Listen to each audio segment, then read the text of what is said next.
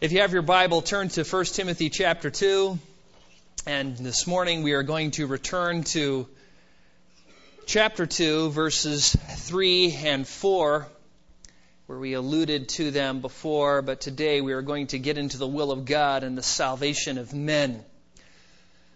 Earlier on in my marriage, for the first couple of years, I worked in an electrical supply house, electrical and plumbing supply house. It was a combination of both. And uh, we were constantly having to go back into the warehouse where all the overstocked items were and all the large items, and we'd be climbing up on ladders on these really high shelves to get things down for customers.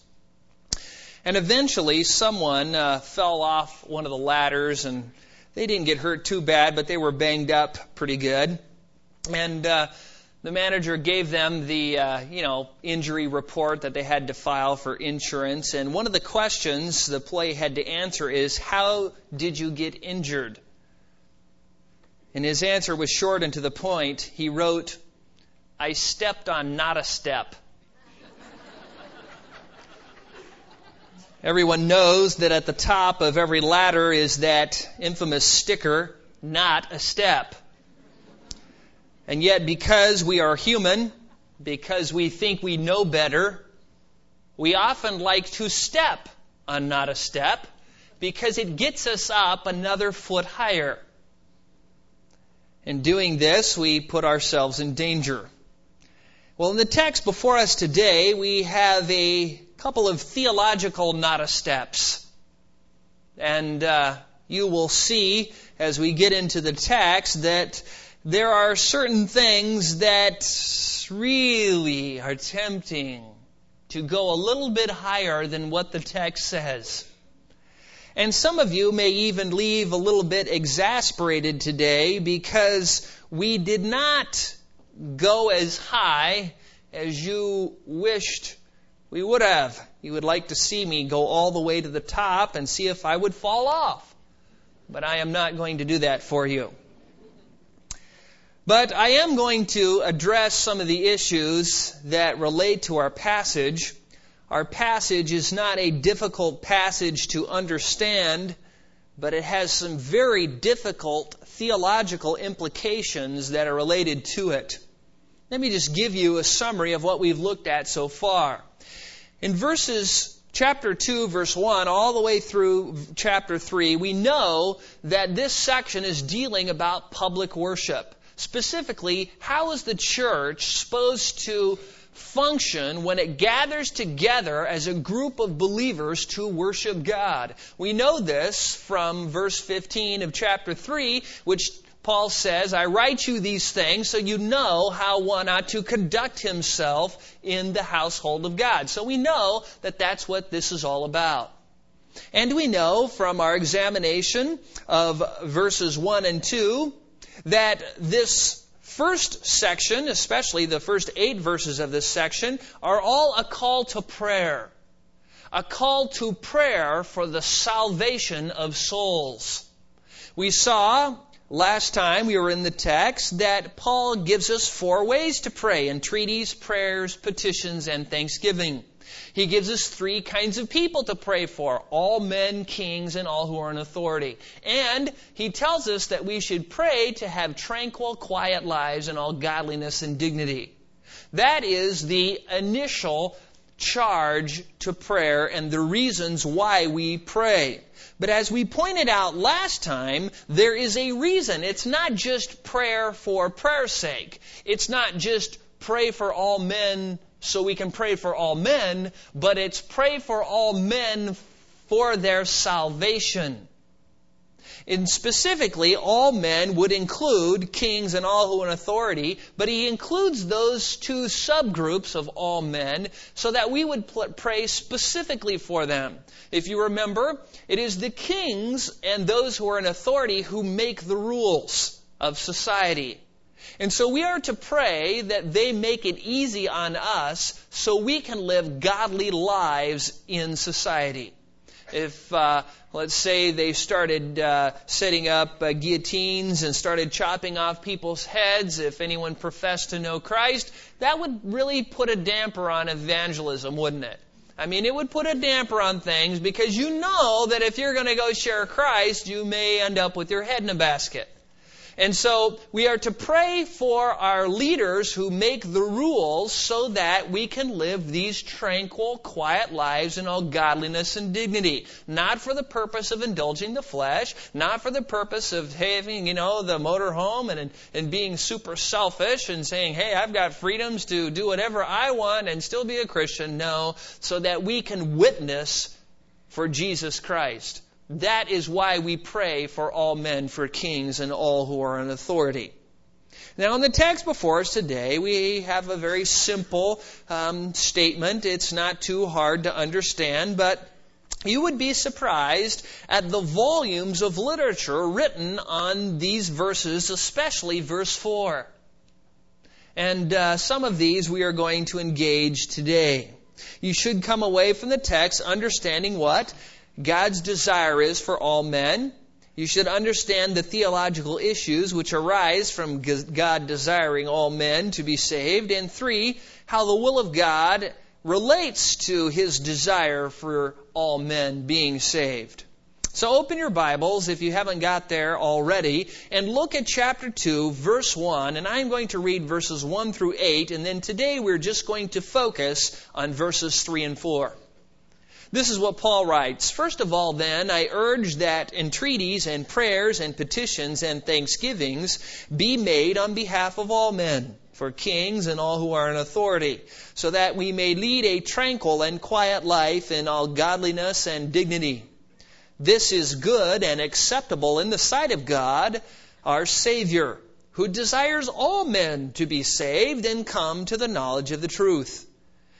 For there is one God, and one mediator also between God and men, the man Christ Jesus, who gave himself as a ransom for all, the testimony given at a proper time. For this I was appointed as a preacher and apostle. I'm telling the truth, I am not lying, as a teacher of the Gentiles in faith and truth. Therefore I want men in every place to pray, lifting up holy hands without wrath or dissension. Now, what we're going to do is we're going to look at verse 3 and 4. We're going to examine the text, interpret the text, explain the text, and then we're going to get into some theological issues. First, look at verse 3. Paul says, This is good and acceptable in the sight of God our Savior. And we need to ask ourselves, what does he mean by this? What, what is this that he refers to? Well, primarily, he's talking about verses 1 and 2, specifically verse 1, that we are to pray. The, all the rest of verse 1 and verse 2 describes how or why we are to pray, but it's the whole idea that we are to be engaged in continual, never ending evangelistic prayer for the lost when we gather together as a congregation to worship God. That's what we are to do. That's what the this refers to. And he says this is good and acceptable. Now, the word good here is the word kalos. It means good intrinsically, good in and of itself, kind of having the inherent quality of goodness. Um, some things are only good for a short time. You know, you go down and you buy some really nice, shiny, crispy apple and just leave it on your counter for a month, and then it wouldn't be good anymore. It's only good for a short time, but this is always good. It is always good, intrinsically good, that we pray for the salvation of all men, for kings and all who are in authority. That is what God says is good. But He not only says it's good, He also says it is acceptable, which is uh, comes from a word which means to be welcome or well received. Literally, it means uh, to be face to face with. It means to be the, before the eyes of. He says this is good intrinsically, and before the face or eyes of God, it is well received or acceptable that we be praying for all men for their salvation. The title God our Savior who it's, it's inseparable in front of. God our Savior is the same title that Paul used in chapter 1 verse 1. And remember we talked about how that was an Old Testament phrase, that that was a specific phrase that God was was um, given in the Old Testament to describe to the Jews that he alone was the Savior. There is only one Savior. There isn't two, there isn't three, there is only one Savior. Isaiah 43:11 reads, "I, even I, am the Lord, and there is no Savior besides me." Isaiah 45:21 says, "There is no other God besides me, a righteous God and a savior. There is none except me." Now that is pretty interesting when you come to think about it, because in the New Testament, who is the Savior? Jesus. But yet when you go in the Old Testament, over and over again, it says Elohim is the Savior, Adonai is the Savior, Yahweh is the Savior. But in the New Testament, it says Jesus is the Savior. He is the way, the truth, the life. No one comes to the Father but through Him. Now what does that mean? That means that Jesus is the God of the Old Testament, Yahweh, Elohim Adonai. Titus 2:13 applies almost this very same title to Jesus when Paul tells Titus that we should be quote looking for the blessed hope and the appearing of the glory of our great God and Savior Christ Jesus. In 1 John 4:14 it's especially clear, as John says, we have seen and testify that the Father has sent His Son to be the Savior of the world. Jesus is the definite article, Savior of the world, making Himself equal with God. Jesus called Himself the way and the truth and the life, and Peter speaking of Jesus in Acts 4:12 said, "As there is salvation in no one else." For there is no other name under heaven by which men must be saved. And so we know that Jesus is the Savior. He is the great God and Savior, Christ Jesus. Then we move to verse 4. So it's good and acceptable in the sight of God our Savior. What? Who desires all men to be saved and come to the knowledge of the truth. And now we begin to get into some goodies because we look at this verse and it says that God, our Savior, desires all men to be saved. Now, this word desire here is the Greek word thelo. It is the word uh, will, and sometimes it's used of God's kind of determinative will that He makes sure something happens. It's His His will of uh, of absolute certainty, but other times it's used of just His desire what He desires to have happen. For instance, in your life, God desires that you pray without ceasing, but do you? No, most of us do not. As a matter of fact, I think all of us, if we were honest, said we, we didn't. God doesn't want you ever to sin. That is His desire for you. But do you sin? Do we sin? Yes, we all sin. Well, how is that? Because it's not His absolute active will that we not sin, but it is His desirous will that we do not sin. Sometimes it's used in that way, and that is how it is used here in this text. W.E. Vine says, this word signifies the gracious desire of God for all men to be saved. Not all are willing to accept his condition, depriving themselves either by self-established criterion of their perverted reason or because of their self-indulgent preference for sin. End quote. So, God does desire all men to be saved. Now, there are some men of a very strict reform position, and when I say reformed, I mean who follow the teachings of Calvin and, and uh, Presbyterianism of the Westminster uh, line, who would say that the all here doesn't mean all, it means all kinds or groups or classifications of men. But it doesn't mean all, every, each, which is its basic meaning. But there is a problem with this. Because if you look at the text, look at verse 1, it says that God wants us to have entreaties, prayers, petitions, and thanksgivings be made on behalf of all men. And it's clearly all men there.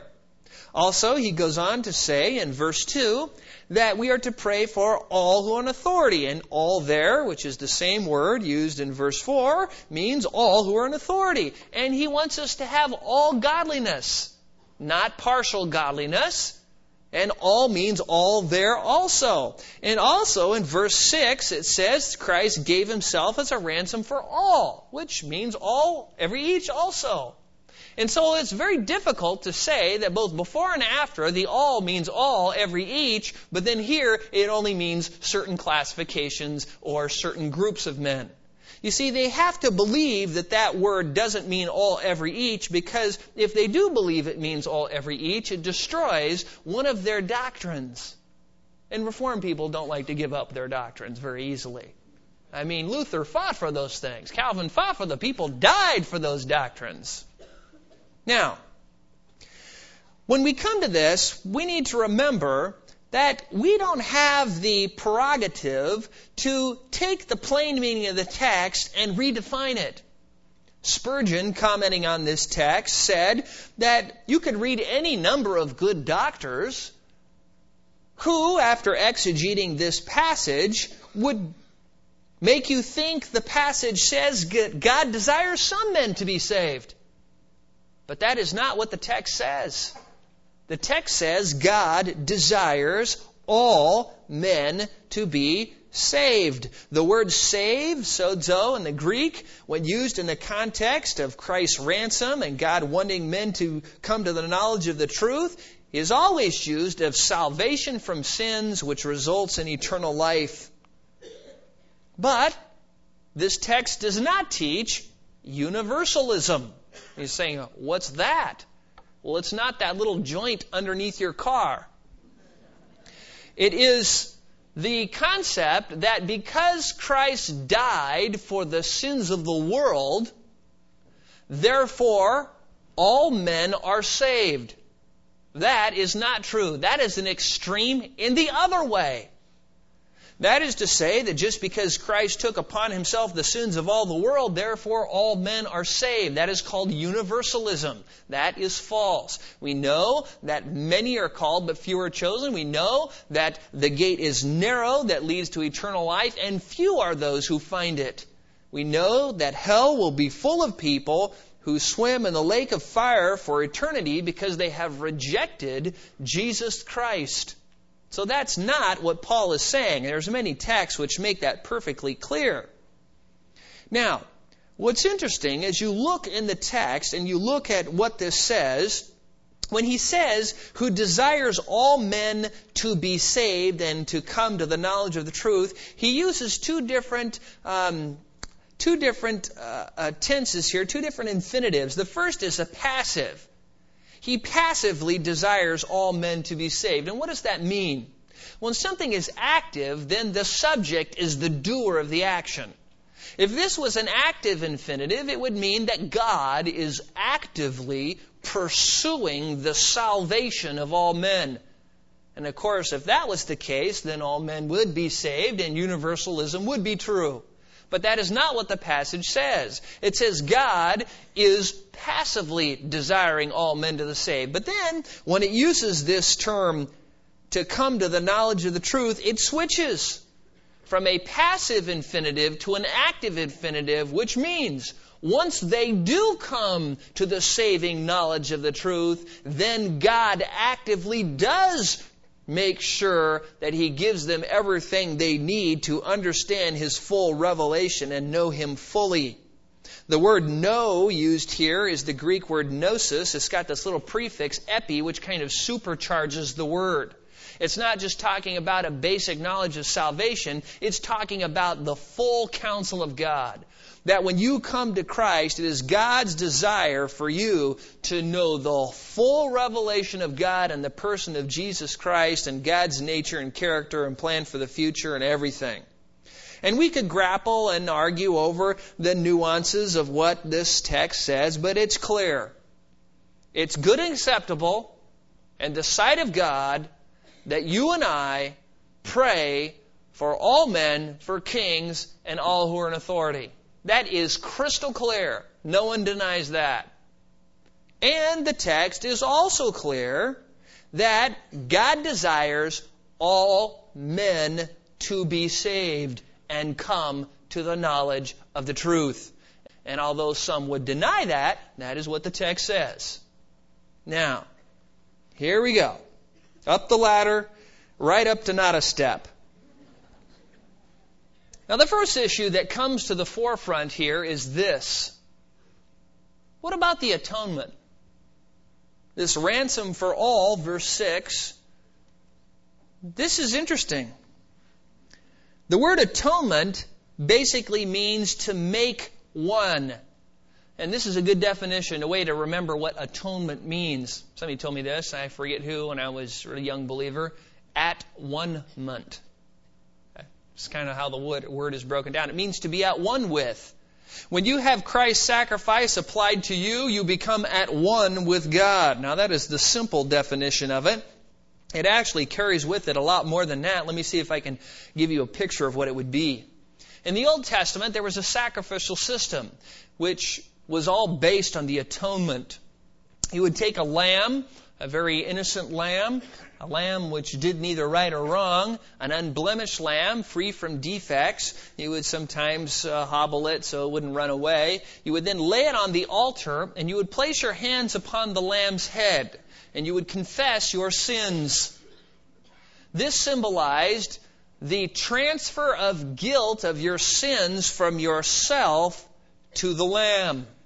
Then the priest would slay the lamb, cut its throat, let all of its blood run out, and the death of the lamb would then be in your substitute.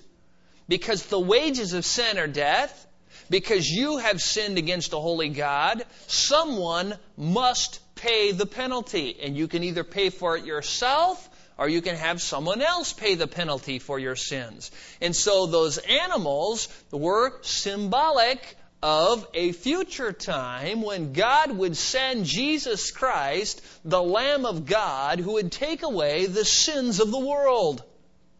And so when Christ died, all of the sins of the world were placed upon Christ, the Lamb of God, and then God had Christ killed. Why? In substitution for the sins of men.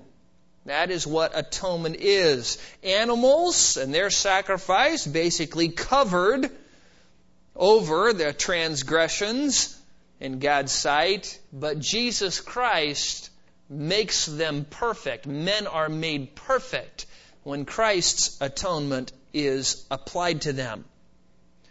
Of course, you cannot make perfect substitution for a person with an animal, right? You can only make a perfect substitution with a person. If you're going to have a substitution, you have to substitute kind for kind, exact kind for exact kind, and it's hard to find that willing human participant that is perfect to die for you. But there was one, Jesus Christ, and he came that he might offer himself as a ransom for all, according to verse 6. Now the question is this Whose sins were placed on Jesus when he died on the cross? For whom did Christ die? Was it for all men? As our text seems to indicate, or was it, as some of the Reformed camp would teach, that it was for the sins of the elect and the elect only. And what I mean by that, it was for the sins of only those who would eventually come to saving faith in Christ. This would be like this. If I was going to preach the gospel, let's say all of you were unbelievers, I could not tell you that Jesus died for your sins because I would be lying to some of you. I could only say, repent and believe in the Lord Jesus Christ and that he died and for the sins of the elect and that was buried on the and rose again on the third day and then after you believed then I could say no he died for you obviously you see what I'm saying some would argue that Jesus only died for those who would eventually come to salvation. This is what is called limited atonement limited atonement, and it is a kind of extreme view of limited atonement. And they arrive at this conclusion for several reasons. Some of them are good, some of them are not so good. The first reason they come up with this view is that when you read in the scriptures, like the high priestly prayer or other texts, it clearly shows that Jesus came to die for the elect. He is the Savior of the elect. He gave Himself for the elect. He is the shepherd for the elect. It is so crystal clear, no one disagrees with that. And they would like to say, see, since He died for the elect, He only died for the elect. And then every time they get to a passage like the one we are dealing with, then they try and take all and turn it into some. Secondly, they argue that if a person has their sins atoned for, then they are saved. And so they say, listen, if Jesus did take all the sins of the world upon him and not just the sins of the elect only, then every single person has their sins atoned for and everybody will be saved. And universalism is true, which we know from the scriptures it is not. Therefore, he must have only had the sins of the elect placed upon him. And third, they argue that Christ would not die for those he did not intend to save, and there would be no reason for it. They say it would be a waste. Why, why die for people who you, you knew wouldn't be saved? Well, this text just happens to be the death knell of such a view because it says he died for all men as a ransom for all in verse 6, and it says that God desires all men to be saved. And the all again means all men, just like it means all men and all who are in authority and all godliness and all men to be saved. Now, when we come to this, we have to ask ourselves a few questions. Okay. Now, John the Baptist did say, Behold, the Lamb of God who takes away the sin of the world not just some people. Then you have to take world and define that into some. Now, if Christ died for the sins of the world, and all men have their sins atoned for, then all men must be saved. And that's what they would argue, but this is called what is called a non sequitur, a false conclusion, a wrong inference. Let's first go to the scriptures, and I want to show you why. Turn to Isaiah 53. I want to show you why the scriptures teach, and I believe, and I am teaching you, that Jesus did die for all men, not just some men. Look at Isaiah 53, verse 4. Isaiah writes this, speaking of the suffering servant Jesus Christ. Surely our griefs he himself bore. Now, mind you, Isaiah is speaking to a very wicked generation. Surely our griefs he himself bore, and our sorrows he carried. Yet we ourselves esteemed him stricken, smitten of God, and afflicted. But he was pierced through for our transgressions. He was crushed for our iniquities. The chastening of our well being fell upon him, and by his scourging we are healed. All of us, like sheep, have gone astray. Each of us has turned to his own way, but the Lord has caused the iniquity of some of us to fall on him. No, of us all to fall on him. Remember John 3:16, God so loved the world that he gave his only begotten son that whoever believes in him would not perish but have everlasting life. One of the things my wife did when I got married, I had this uh, kind of a bricklayer's ring. It's just kind of a plain, but she put a verse on the inside of it, a verse reference. And it's 2 Corinthians chapter 5 verses 14 and 15, which says, For the love of Christ controls us, having concluded this, that one died for all, therefore all died. And he died for all, that they who live should no longer live for themselves, but for him who died and rose again in their behalf. He died for all. And what's interesting is even text directed to unbelievers, it says this.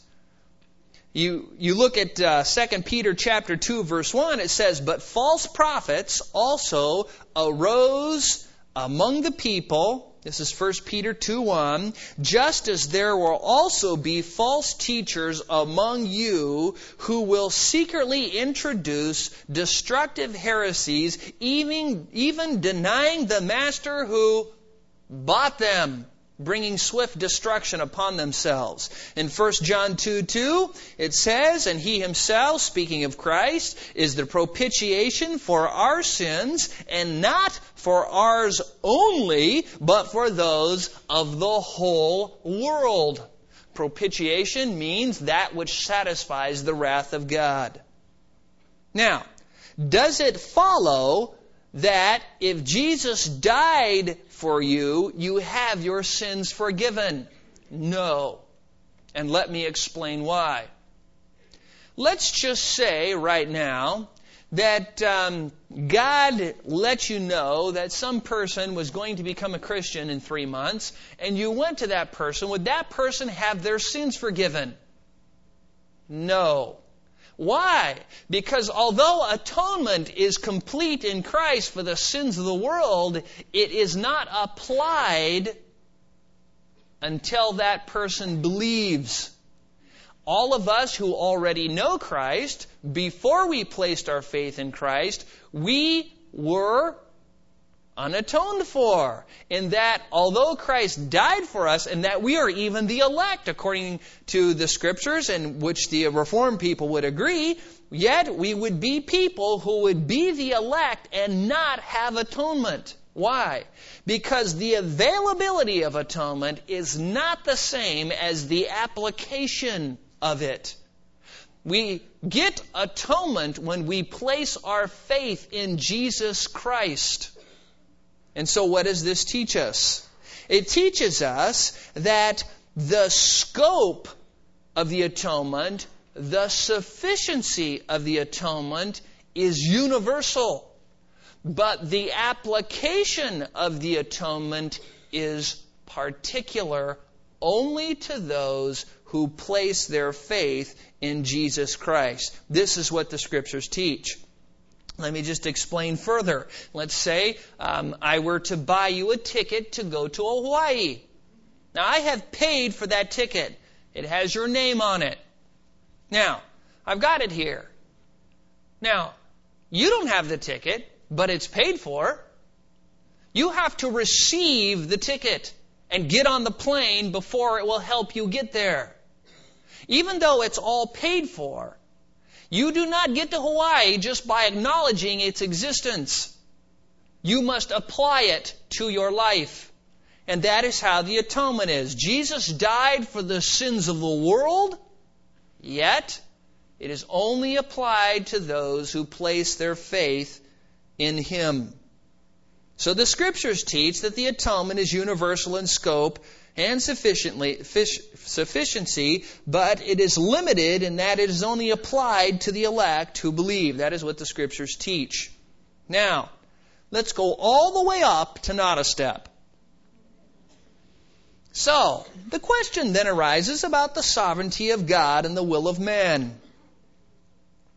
Since God is sovereign, and He is, and God saves all He chooses, which He does, and no one can thwart God's plan, which they can't. And God desires all men to be saved, which He does. Then how come all men aren't saved? Now, if that is confusing, what I just said, and you're thinking, well, what did I say? Too many inferences there.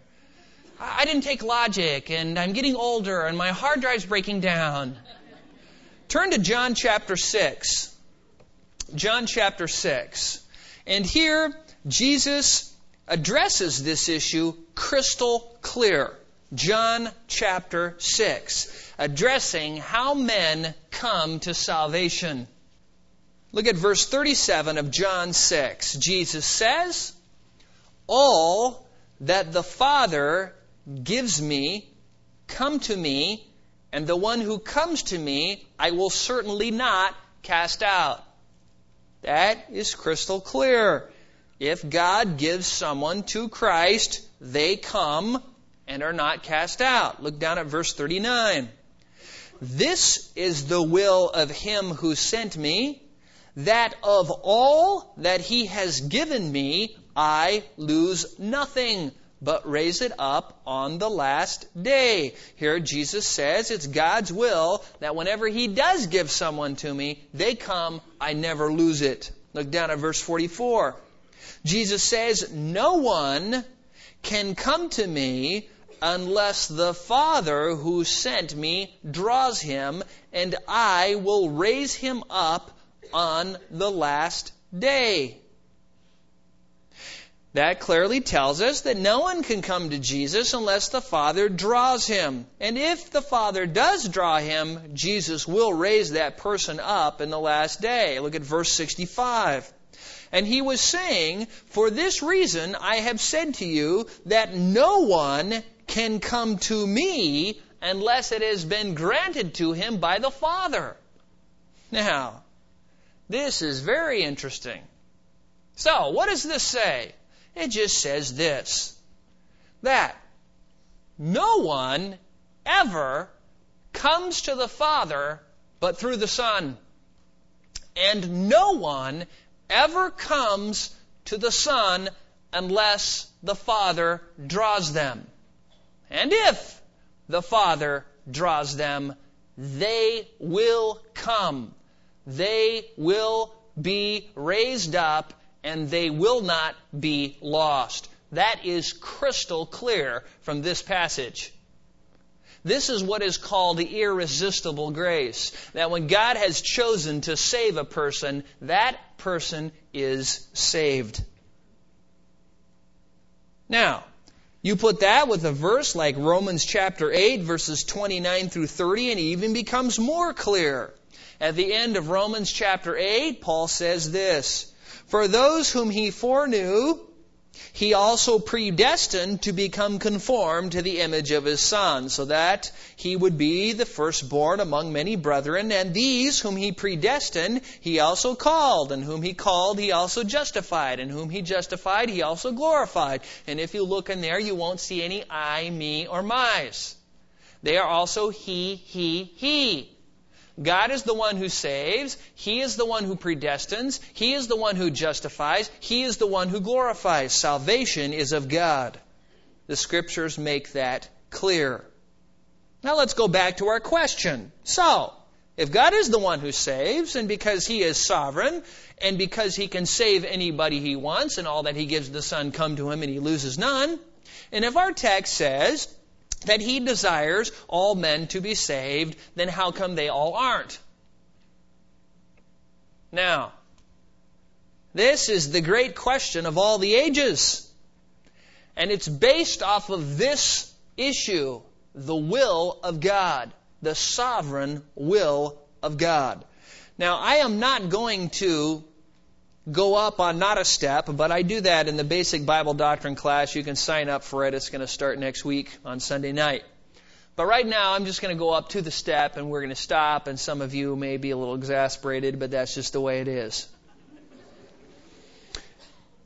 Let's talk about the will of God. First, we need to understand that God is sovereign. He does whatever he wants. Psalm 115.3 says, For our God is in the heavens, he does whatever he pleases. Anything he wants, God does. A.W. Pink describes the sovereignty of God in his book, The Attributes of God, with these words, quote, The sovereignty of God may be defined as the exercise of his supremacy, being infinitely elevated above the highest creature, he is the Most High, Lord of heaven and earth, subject to none, influenced by none, absolutely independent. God does as He pleases, only as He pleases, always as He pleases. None can thwart Him, none can hinder Him. Divine sovereignty means that God is God in fact as well as name, and that He is on the throne of the universe, directing all things, working all things after the counsel of His own will. End quote. A very good definition. So we know that God is sovereign, and whatever God wants to do, He does. So the question again is, why aren't all people saved if God desires all men to be saved? The answer is this. As you study the scriptures, you will discover there are two kinds of God's will, and we've already mentioned one. One is called His his um, declarative or his absolute will, what he declares will happen. This is when God determines what will happen and He makes it happen. For instance, all the prophecies about Christ and his crucifixion, did they happen? Yes. Did they happen like God say they would happen? Yes. Why? Because God decreed it would happen. How about all the prophecies that God says or speaks about the future? How many of those prophecies do you think might come true?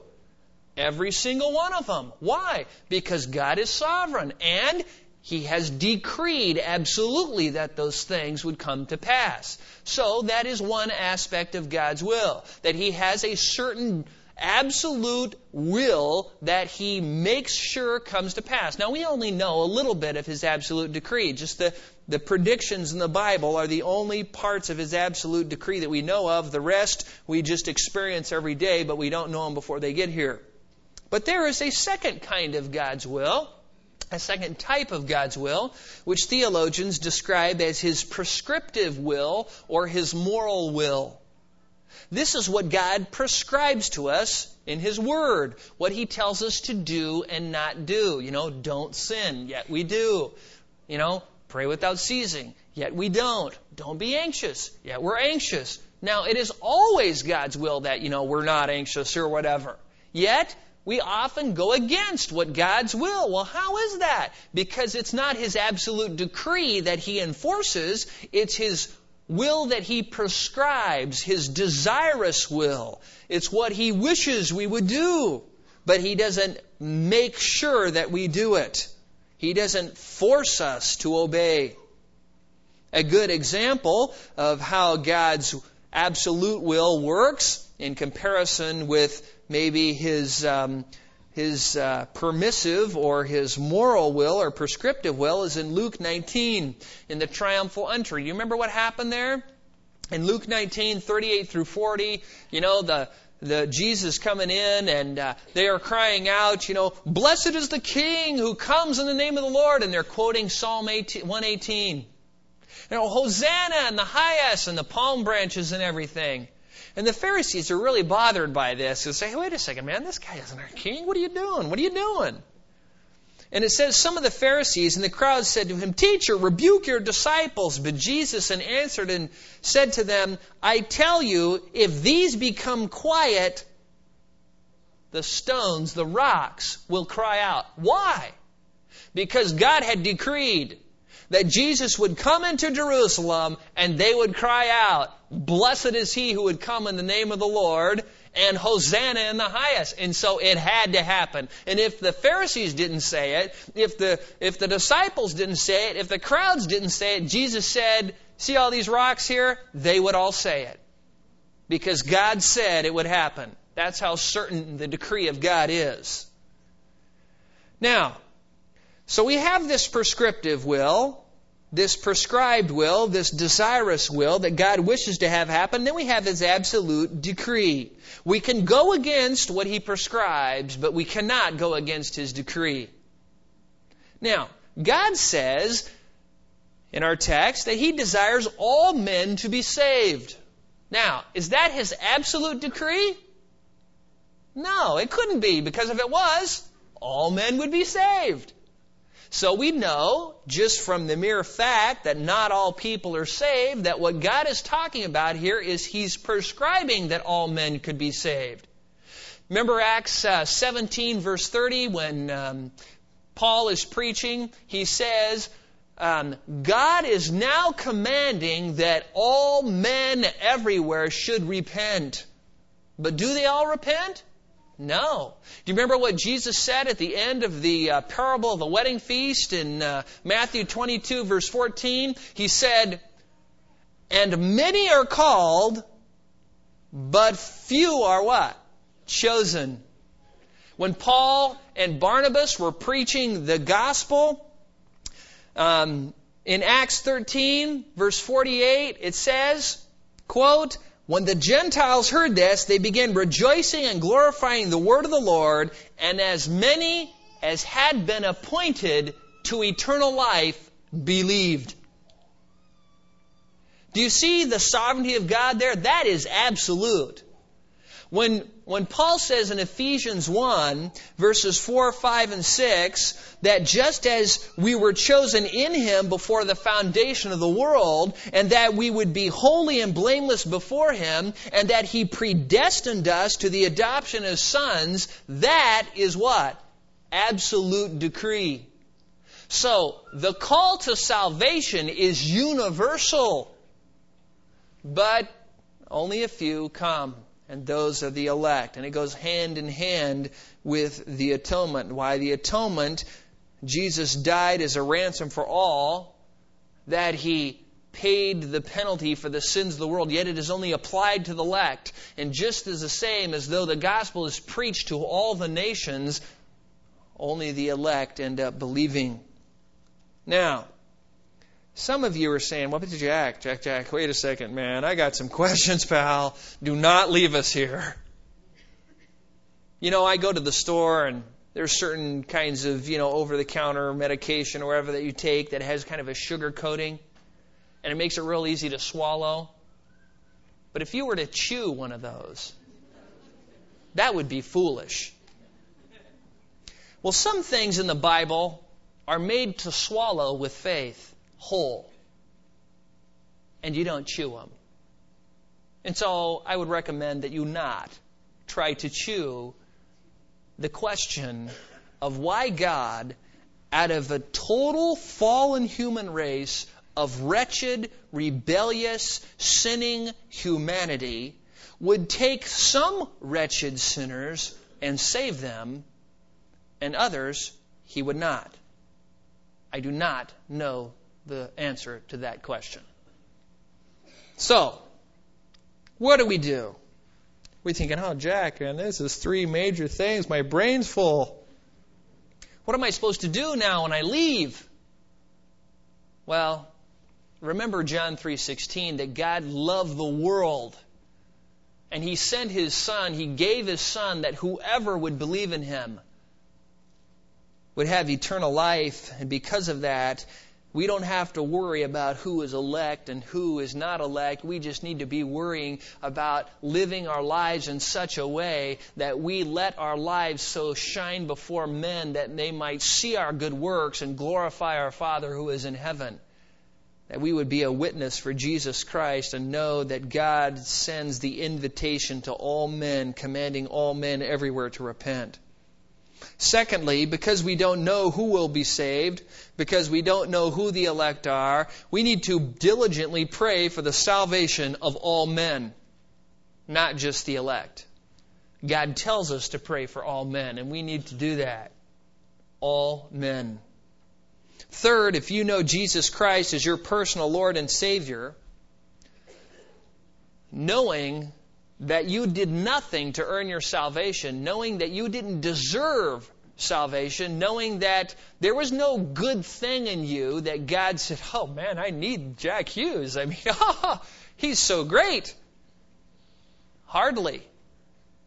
God makes us great. God gives us life. He gives us His Spirit. He gives us His Word. He gives us intellect. He gives us both common and spiritual gifts. He made us everything good that we are. Everything bad we are, we made us. And we need to keep that in mind, and that should cause us to want to abandon ourselves to the service of God. And especially, the fourth thing, knowing that God calls us to pray for all men and that He desires all men to be saved and that He does it through the gospel, we need to be diligent in sharing Christ with people. With our family members, with the people at work, with our neighbors, whoever we come in contact with, and not be ashamed of the gospel. Richard Baxter, in his classic work, The Reformed Pastor, said this quote, if God would have all men to be saved and come to the knowledge of the truth, then surely it beseems us to offer salvation unto all men and to endeavor to bring them to the knowledge of the truth. And if Christ tasted death for every man, it is meet that we should preach his death to every man. Let's pray. Father, we come before you thankful that Christ died as a ransom for all. We thank you that all of us, like sheep, have gone astray, and each of us has turned to his own way, but you have caused our iniquities to fall upon you. We thank you for that.